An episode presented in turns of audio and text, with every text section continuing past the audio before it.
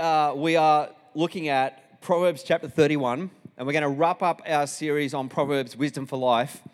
And we won't have time to look at all of Proverbs 31, but I want to spend a few minutes in the first part of this. If you were here last week, I hope that during the week you've been able to practice at some point going back and touching the wall if you needed to. If few people, okay. If uh, if you weren't here last week, go back have a listen to the message. Uh, but there was an invitation at the end of last week to say when I, when I was telling a story about that person who was attempting to get into the Olympic team. And they swam for the race of their life to, to make it into the team. And when they did their tumble turn at the end, they realized as they turned around to start swimming back that they had not actually touched the wall. And in a moment of needing to make a decision, do they just keep going? And this is in the era before they had the technology to, to confirm whether they touched the wall, wall or not. They made a choice of integrity to turn around, go back, and touch that wall, knowing that this could cost them the very thing that they've been working their entire career towards. And they missed out because sometimes there's a cost. But this is what it means to be a person of integrity, a person who lives by our values and not just by what we get or what we want or how things are going to turn out for us. And during the week, I felt like um, a humbled and also equally a proud pastor at the same time, if you can actually be both of those. Because I had a few different people during the week that reached out to me to say,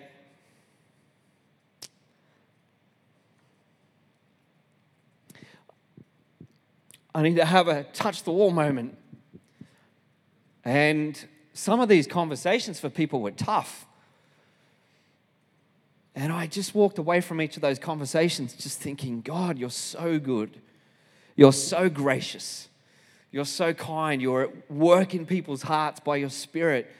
You're helping people make courageous choices and courageous decisions to do something that they might get away with or they might not. But they made a choice to say, God, I want to walk your ways. I want to live my life in a way that honors you, that matches up with what are the values that I've committed to in my heart, where I've said, this is the kind of person that I want to be. And um, that's, a, that's an amazing thing. And I'm, I'm humbled by those people that would um, say that to me. And maybe you've had other conversations with other people about that that I don't need to be a part of. Um, but I'm humbled because this is the kind of community we want to be. And I am going to have to come to some of you at some point and say, hey, I got to have a go back and touch the wall moment. where I'm coming here to say, I need to talk about something, or I need to put something right, or I need to clarify something. And when we do those things, we should make sure that our posture is also and always one of humility and grace like God is towards us. That we would treat others in the way that God has always treated us. And that we would be kind and gentle and faithful, not judgmental, but standing with and being with people in those moments when they make decisions and choices that require courage and faith. Well, today we're going to talk about another aspect of this as we wrap this up, and we're going to begin in the first part of Proverbs chapter 31. And it says here, the sayings of King Lemuel, an inspired utterance that his mother taught him. I want to pause just for a moment and just reflect on that line for a second.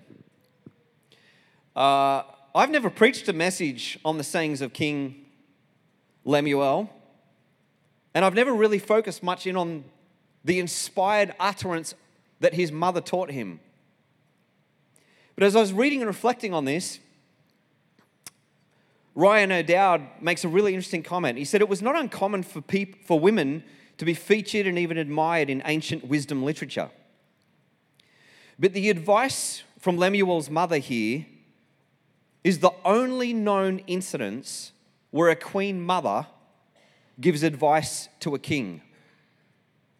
This is the first of several signs that this poem offers a subtle critique of royal culture that viewed women as sex objects and intellectually inferior.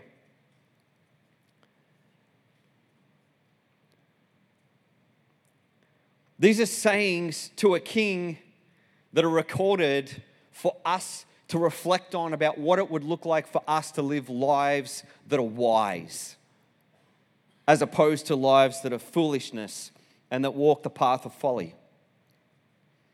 And then verse 2 emphasizes this. Three times the phrase is said, Listen, my son. Listen, son of my womb. Listen, my son, the answer to my prayers. In this literature, when someone's saying the phrase listen three times, this is a cue to us to realize that they are emphasizing something that's super significant. And it says, Do not spend your strength. This is coming from mother to a son who's a king on women, your vigor on those who ruin kings. It's important to understand what this is not saying. This is not saying, do not buy your wife jewelry. I just needed to clear the air on that. Um, this is not saying do not be respectful and kind and generous. What this is saying is, in your role in leadership, whatever your role and your function is, live up to its calling and its identity and its purpose.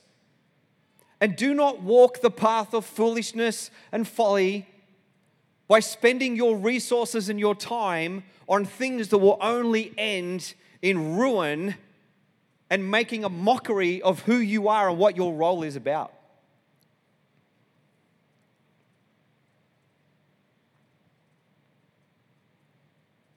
The metaphors in this passage are metaphors that are sexual, echoing the man who's destroyed by a woman, when in fact, history and others of Scripture would remind us that it was the man's choice to actually put himself in the position in which his life would be ruined. And this is to be contrasted with placing oneself in a scenario that will bring disgrace to you and what your role in your life is about, as opposed to the contrast of the woman, the Hebrew word hael, which means vigor or strength or valor, who should be desired that we read about in verse 10 and then verse 29, commonly referred to as the Proverbs 31 woman. And we won't be spending a lot of time today reflecting on that part of the scripture, but I will say this. The second half from verse 10 onwards to the rest of the end of Proverbs 31 is a passage of scripture that has been at different points in history and in different times used as a weapon against women by some men, used as a way to be able to control a narrative that says, This is what you should be like. And one that has caused some women to feel this sense of overwhelm that how could anyone ever be like this woman in Proverbs chapter 31? Anyone know what I'm talking about? When in fact, the passage, though it uses examples of that day's culture in the ancient Near East, of some of the things that a woman would do, is actually a metaphor that's tying together all of these proverbs and these collections of these 914 proverbs in saying this, this image of the kind of woman that King Lemuel should be pursuing is a wise woman and not someone who's going to bring ruin to his path and his responsibilities.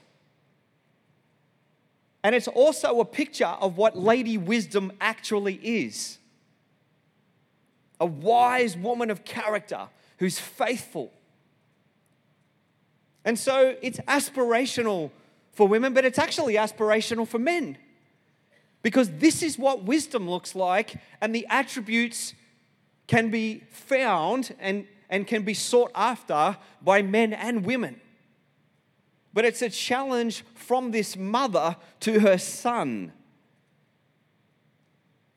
to consider his ways in the way that he conducts his life. If there's any challenge in this Proverbs 31, it actually tends to be towards the person in power, in this case, the king, and how that they will conduct their life and how they will walk the path of wisdom.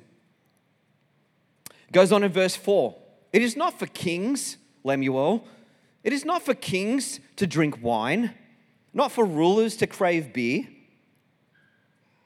lest they drink and forget what has been decreed and deprive all the oppressed of their rights.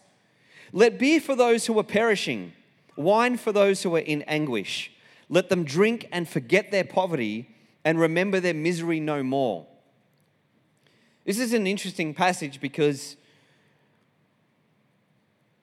if you take this literally, you will forget the actual point that's going on here and what the writer's getting at. This is not meant to be used as a verse to say one should never drink alcohol.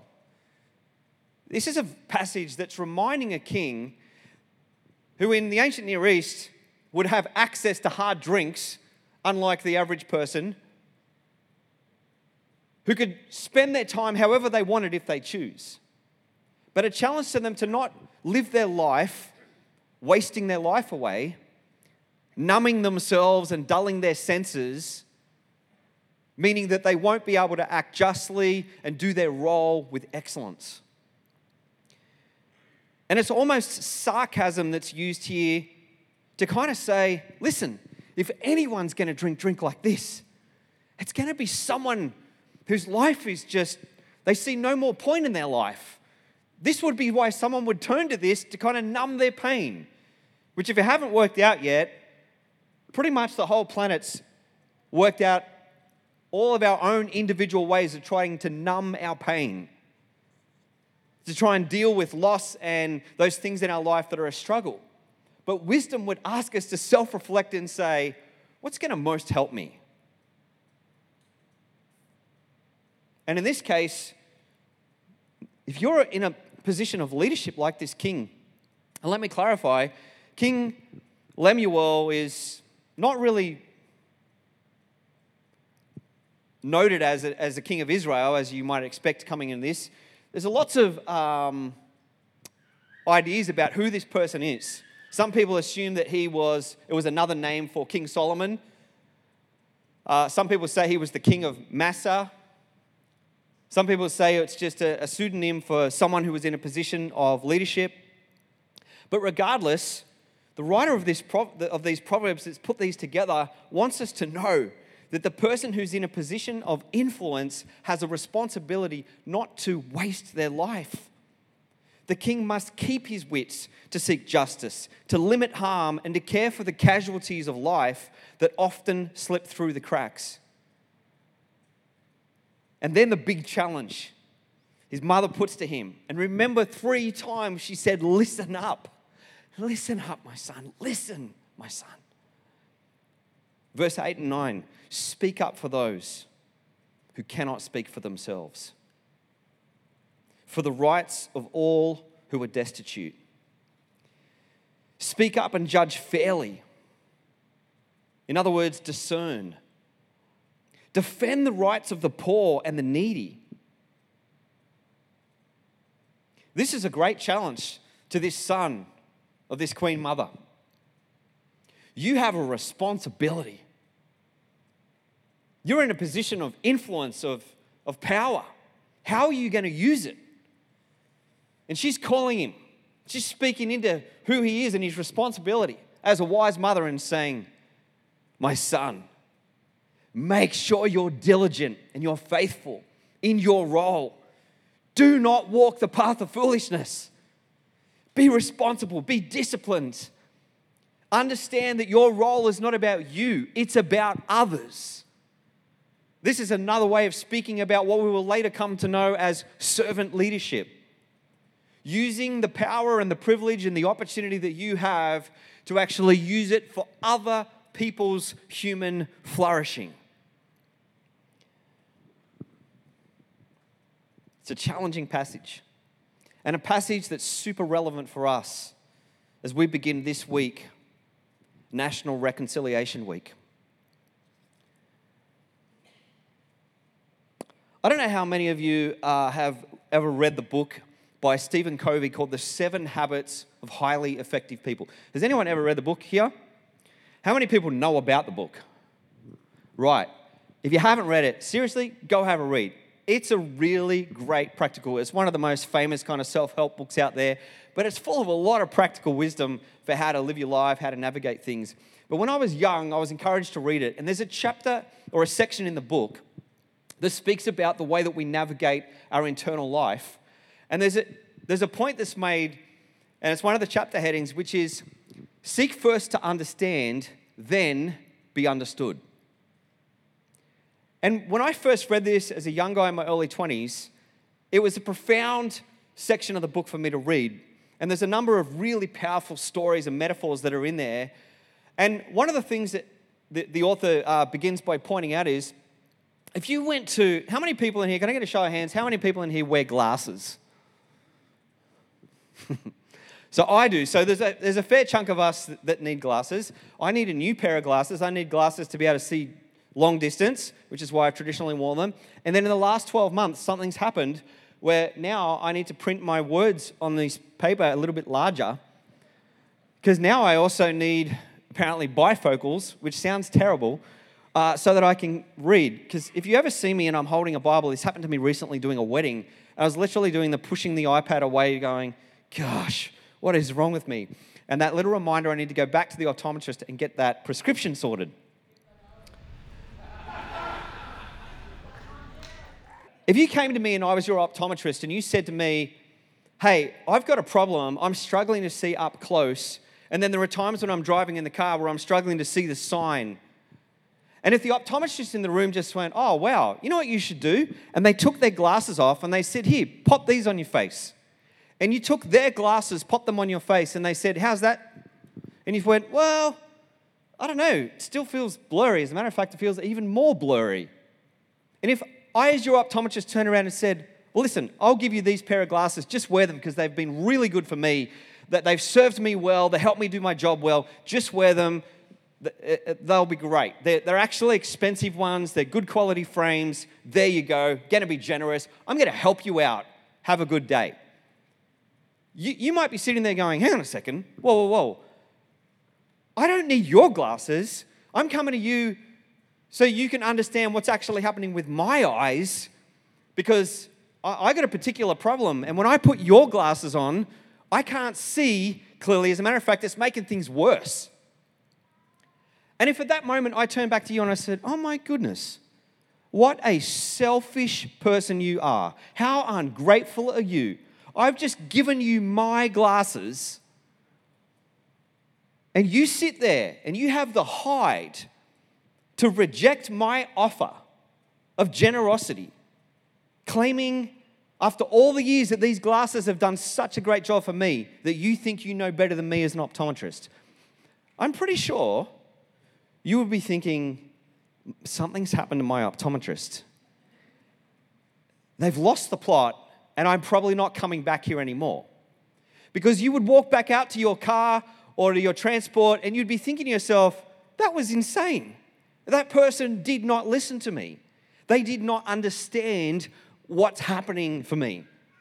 They've just imposed on me something that works for them and expected that that was also going to work for me. And we know that that's not how life works. And so, one of the things that Stephen Covey is trying to point out in this book, and this chapter or the section of the book, is that it's really important. It's an act of wisdom that we actually make a choice to seek first to understand what's happening for somebody else before we give them advice about what we think they should do. It's pretty, that's, that's good, wise advice. And even though I read that as a young person in my early 20s, it's taken me many years to really practice that and live that out. And it occurred to me when I was doing training for um, a, a coaching program that I was in some years back. When I was sitting in a session, I had a master coach sitting next to me, this lady who was absolutely brilliant, one of the great facilitators and trainers. And I was doing practice coaching with somebody else who was sitting across from me. And she kept stopping me and saying, You did it again. And I'd be like, Oh, I'd be thinking, Did I? She'd be like, and, and we'd keep going in the session. She'd go, Stop, let's take that back. You did it again. I'm like, Oh my goodness. What was she correcting me on? She was correcting me because I wasn't asking questions to get understanding and to help guide that person to self reflect. I was giving advice, which, by the way, was actually very good. um, sometimes I, I, say things out my mouth and I think, gosh, that's good. I should actually practice that. You ever caught yourself saying something to someone and you think, that's really good advice. You should, you should follow this advice. I should probably also start following this advice too. You don't normally say that part, you just think it in your head. But we can be really good at giving advice to other people about what we think from our perspective they should do. But it's one of the most unhelpful things we can do. One of the most unhelpful times we can ever do this is when someone's going through grief or pain or suffering or hardship. One of the greatest gifts, if you've done any kind of counseling training or support training, is to understand the greatest gift we give is a listening ear, is our very presence, where we sit with and we allow others to express what's happening for them. And so when this passage says, speak up for those who have no voice, I would say, in the context of the rest of Proverbs and in the way of Jesus, it's so important. If we're going to speak up which is another way of talking about advocacy, that we actually know we're speaking up on behalf because the word, the passage here, when it says for those who have no voice, is not meant to be a literal thing in which someone is mute. It's meant to be someone doesn't have the power, the opportunity, the influence to be able to advocate on behalf of themselves for what they need. And so they're reliant on somebody else who has a position or an opportunity or has the ear of someone who can make a decision or a choice to actually represent that person and speak up on their behalf. This is what we do for children. This is what we do for those who are going through a painful difficult time who, because of the pain and the weight that they are carrying, they don't have the capacity to say what they really need. But let us not kid ourselves. If you're going to be a wise advocate, the most important thing you need to do, to do is to understand what is really happening for them and what they really need. And that when we think we've heard, check ourselves again and ask for greater clarity. When you say this, do you mean this? No, I mean this. Wow, I'm glad I clarified. It's just one of the most important things you can do. It's a loving thing to do, it's a wise thing to do, and it's a way that we can live out our calling to represent God in expressing justice and mercy and walking humbly with our God. My encouragement is this speak up after you've listened. And can I suggest when we take the position, the humble position of a servant, like Jesus washing someone's feet, may we place ourselves in a position where we seek to learn, where we seek to listen, where we read, where we reflect, where we don't jump to quick advice and quick decisions and choices, but we actually make sure that what it is we're going to advocate on or speak up for, how we're going to act, is going to truly serve the best interests of this person and not just us, not just our reputation not just our nod to something that makes us look like we're an amazing helper or we're an amazing leader, but something that actually truly represents the person that it is that we're speaking up for. One of the things that I've been trying to focus on doing recently is focusing on my values over my opinions. I want to bring a confession of mine to you all this morning. I grew up in a middle class family in Sydney, Australia. Where I never knew a single Indigenous person in our country. And it was normal and common for me at school, a Christian school that is, to make jokes about Indigenous people and not even think twice about it. And if you said to me when I was older, after all the jokes and comments that I had made about people from different nations around the world who live in our country now, including us, who ultimately came from somewhere else, and you said you're a racist, I would have been offended and I would have said to you, You're out of line. And on top of that, I'm not racist and I love everyone and I want to walk Jesus' way. But I realized as an adult, as I made a decision to listen and learn, and by listening to some friends of mine that were very challenging voices in my life, that sometimes we can't see in our lives and in the patterns of our behavior how our actions and our behaviors and our mindsets and our perspectives can actually be deeply ingrained in behaviors that have caused great pain for those around about us. And then I realized when I started to learn about some of the history of our nation and some of the things that have taken place, once I moved past that aspect of feeling defensive, like, well, it wasn't me, I never did these things, and realized the history and what this means and the ongoing generational impacts of this on Indigenous people in our communities and in the country that we call home. When I started to really listen and learn, I realized that my listening and learning had only gone a short distance because I started coming up with opinions and ideas and, and advice and things that we could do that could make me more the hero of the story. And it's taken a whole lot of unlearning in me that still needs to take place to get to a point where when I hear about National Reconciliation Week, and when I hear about Sorry Day, and when I hear about NAIDOC Week, to not go back to mindsets and feelings and attitudes that have been so much ingrained in part of my life growing up, that I have to allow myself to walk into a position of saying, how I feel, how I think, my opinions, my perspectives may be flawed. They may not be the full picture. And I need to put myself in a position of humble learning. This week is National Reconciliation Week, which means a week where Aboriginal and Torres Strait Islander peoples and non Indigenous people of all cultures that call this land Australia come together to learn more about Aboriginal and Torres Strait Islander cultures and histories and to share that knowledge with others. This actually started after in 1991 the Royal Commission into Aboriginal Deaths in Custody had 339 recommendations, of which only a handful have ever been implemented. The final recommendation, recommendation 339, said initiate a formal process of reconciliation between Aboriginal people and the wider community.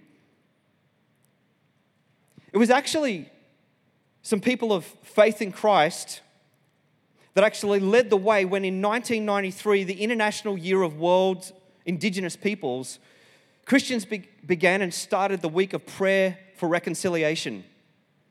And then in 1996, the rest of society in Australia caught up with this idea and began what we now know as the first National Reconciliation Week. We have a referendum this year, and I'm not here to tell you how you should vote.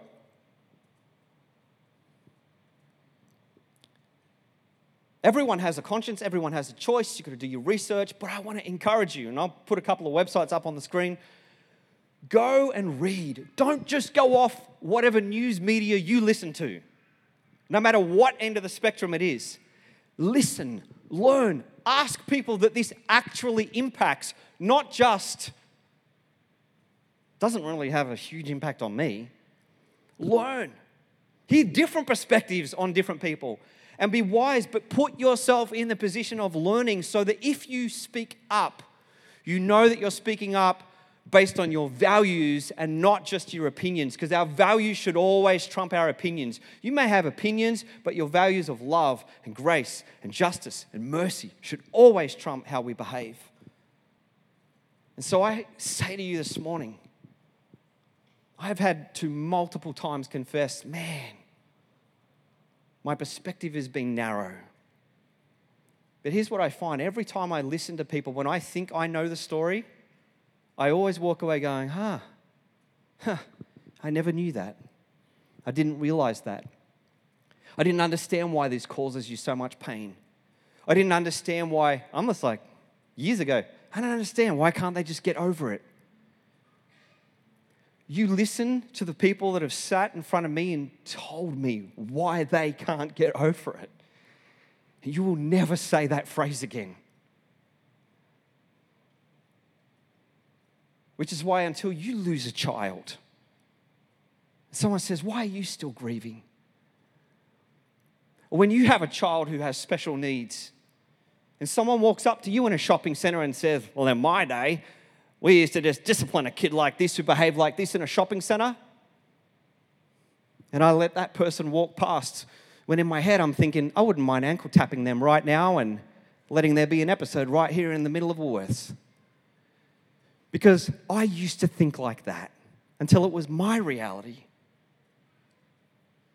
So may we walk into a position of humility and we say, Lord, open our eyes and our ears. And may we speak up for those who have no voice.